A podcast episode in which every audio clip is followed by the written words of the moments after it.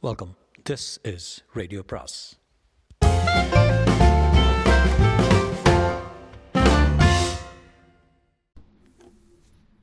அனைவருக்கும் அன்பு வணக்கம். சுஜாதாவின் என் இனிய இயந்திரா பாகம் இரண்டு. நிலாவுக்கு சற்று நேரம் யார் பேசுகிறார்கள் என்று கணிக்க முடியவில்லை.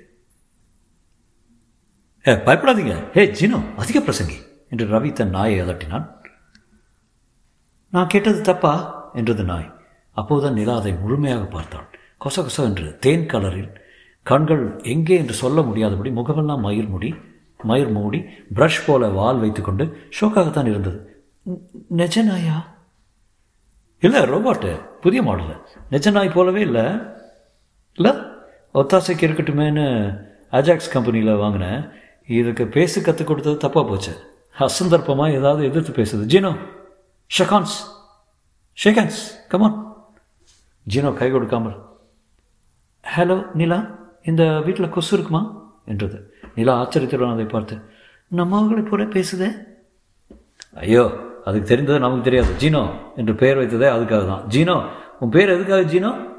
கிரேக்க தத்துவ ஞானி ஜீனோ ஞாபகார்த்தமாக. பார்த்தீங்களா? நிலா ஜீனோ இதெல்லாம் எங்கே கற்றுக்கிட்ட என்றாள். எல்லாம் கேள்வி ஞானம் தான். டைம் இருந்தால் புக்ஸ் படிப்பேன். என் ஸ்கேனரை கொஞ்சம் பழுது பார்த்தா இன்னும் படித்து இன்னும் உங்களுக்கு உபயோகமாக இருக்க முடியும். அப்புறம் வால் ஒரு ஒரு பேரிங் பேரிங் போயிருக்கு. ஆமாம் ஆட்டுறது கஷ்டமாக இருக்குது இஃப் யூ டோன்ட் மைண்ட் எனக்கு மத்தியானம் கொஞ்சம் தூங்கணும். விசுக் விசுக்கென்றது நடந்து செல்வதை நிலா ஆச்சரியத்துடன் ரவி புன்னகையுடன் பார்க்க அது கவிதை கூட எழுதுறது என்றான் ரவி. என்ன சாப்பிடும்? ஒன்றுமே தேவையில்லை. சோலார் செல்ல தினம் வெயிலில் ஒரு வாக்கு அழைச்சிட்டு போனால் சரி. ஸ்வீட் சீனோ அதுங்கிட்ட வாயை கொடுக்காதீங்க. மொச்சு மொச்சுன்னு எதிர்த்து பேசும். என்னோட ரூமை காட்டினீங்கன்னா இனி உங்களுக்கு தொந்தரவு தராமல் இருப்பேன்.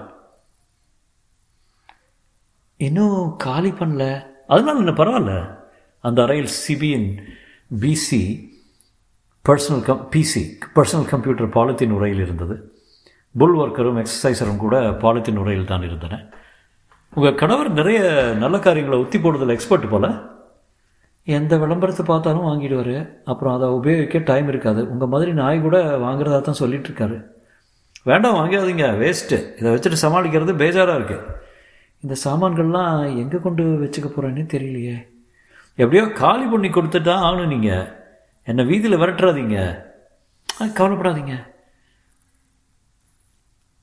கொஞ்ச நேரம் பேசாமல் இருந்தா தூங்கலாம் நான்? என்று சோஃபா அடியிலிருந்து சப்தம் வந்தது. ஏ ஷடப் ஜீனோ. என்ன வந்த உடனே திமிரா பேச ஆரம்பிச்சிட்ட? சத்தம் போடாதீங்கன்னு கேட்டுக்கிட்ட திமிரா? ஏய் ஜீனோ.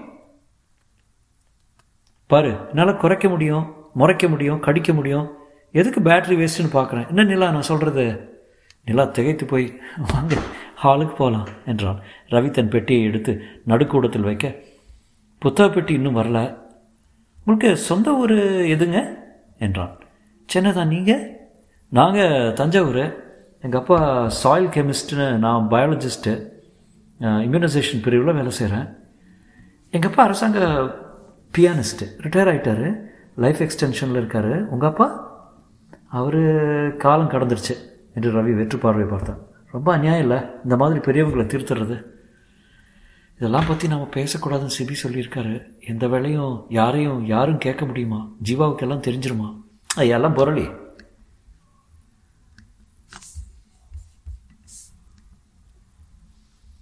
விசுக் விசுக் என்று சப்தம் கேட்க ஜீனோ கொட்டாவி விட்டுக்கொண்டு மேடம் ஏதாவது புஸ்தகம் இருக்குமா? என்றது. தூங்கலையா ஜீனோ?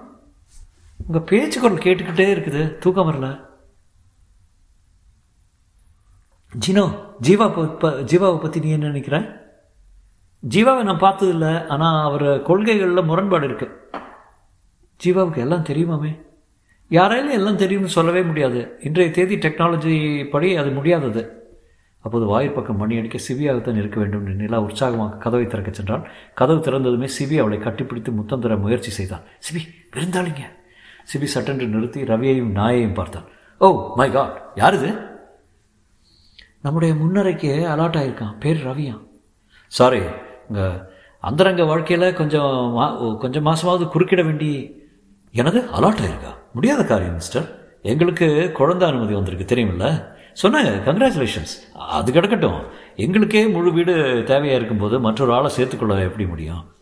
எப்படியோ எனக்கு வந்திருக்கு இந்த அரசாங்க கடிதம் பொய்யல்ல. நான் இங்கே இருக்குது இருந்தாகணும். மற்றொரு கடிதம் வரேன் வர.